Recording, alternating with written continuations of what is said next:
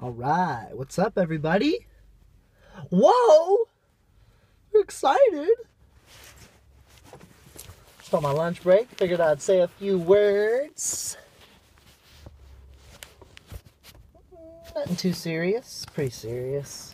Pretty serious. Everything's serious, right? Everything's a joke. Depends how you look at it. Oh, fuck. So, uh, today I wanted to say something that I really like that has helped me. It is the idea that no matter what love, and in this case, love could be anything. It could be your passion, it could be your goal, it could be your relationship with people, it could be your mom, your dad, could be your friends, it could be food, it could be jujitsu, a sport, an activity, working out. It could be bird watching. So, no matter what love you lose a job, a girlfriend, a best friend dies, your friend's moving, your mom dies, dad dies. No matter what love you lose, and no matter what love you feel like is slipping away at the end of your fingertips, like a job that you've gotten written up so many times, you don't know if the next time you're late you're going to get fired. That's stressing you out. You love that job, or maybe one of your friends is going to move and you're worried about that, or you are talking to somebody that you're attracted to and that you really like, and they're not really putting in as much work as you are.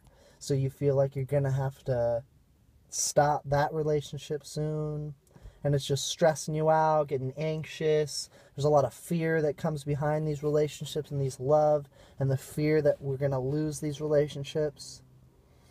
But no matter what love we've lost and what love we're going to lose or we feel like is slipping away, there is so much more love out there for us.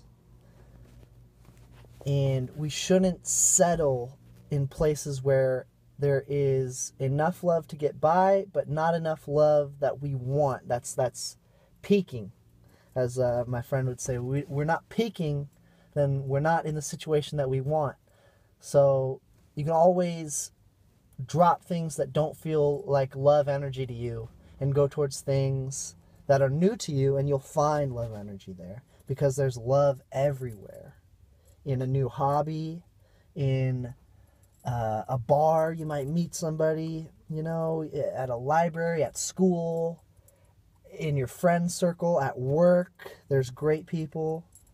Always. You're going to have exceptions, of course. You're going to have people that just want to succeed and they've been fucked over so many times that they don't want to they don't even want to give anybody the time of day they just want to make it through right and so you got to watch out for those people, of course. But there's so many more people that have love in their heart and that are looking for love than people that want to put down people and just think about their families. Right?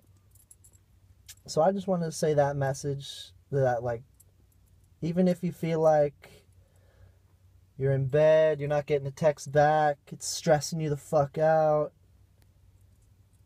or you're running out of friends, all your friends are going off to college, people are moving, people are getting into bad habits that you don't want to get into, so you stop hanging out with them as much. You know, losing love is tough and it's scary. It has anxiety attached to it. But the more you go through these situations, the easier they will be and the easier it will be to know and to believe that there's more love out there to find. So that's just the main point, is that there's so much love out there. The war is over. I was told by a great man that the war of good and evil is over.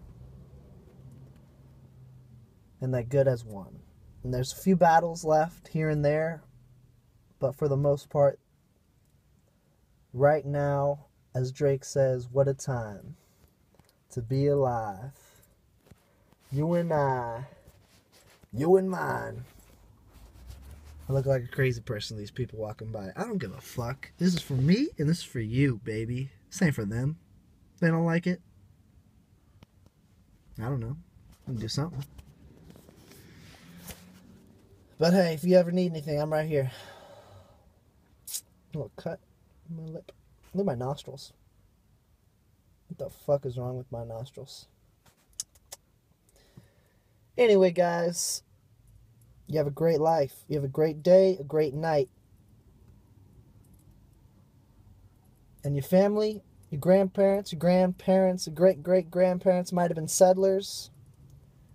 But don't you settle. Don't you settle for nothing except for the best. Because you deserve it. There's nothing better than you. You heard that right. You have a good one.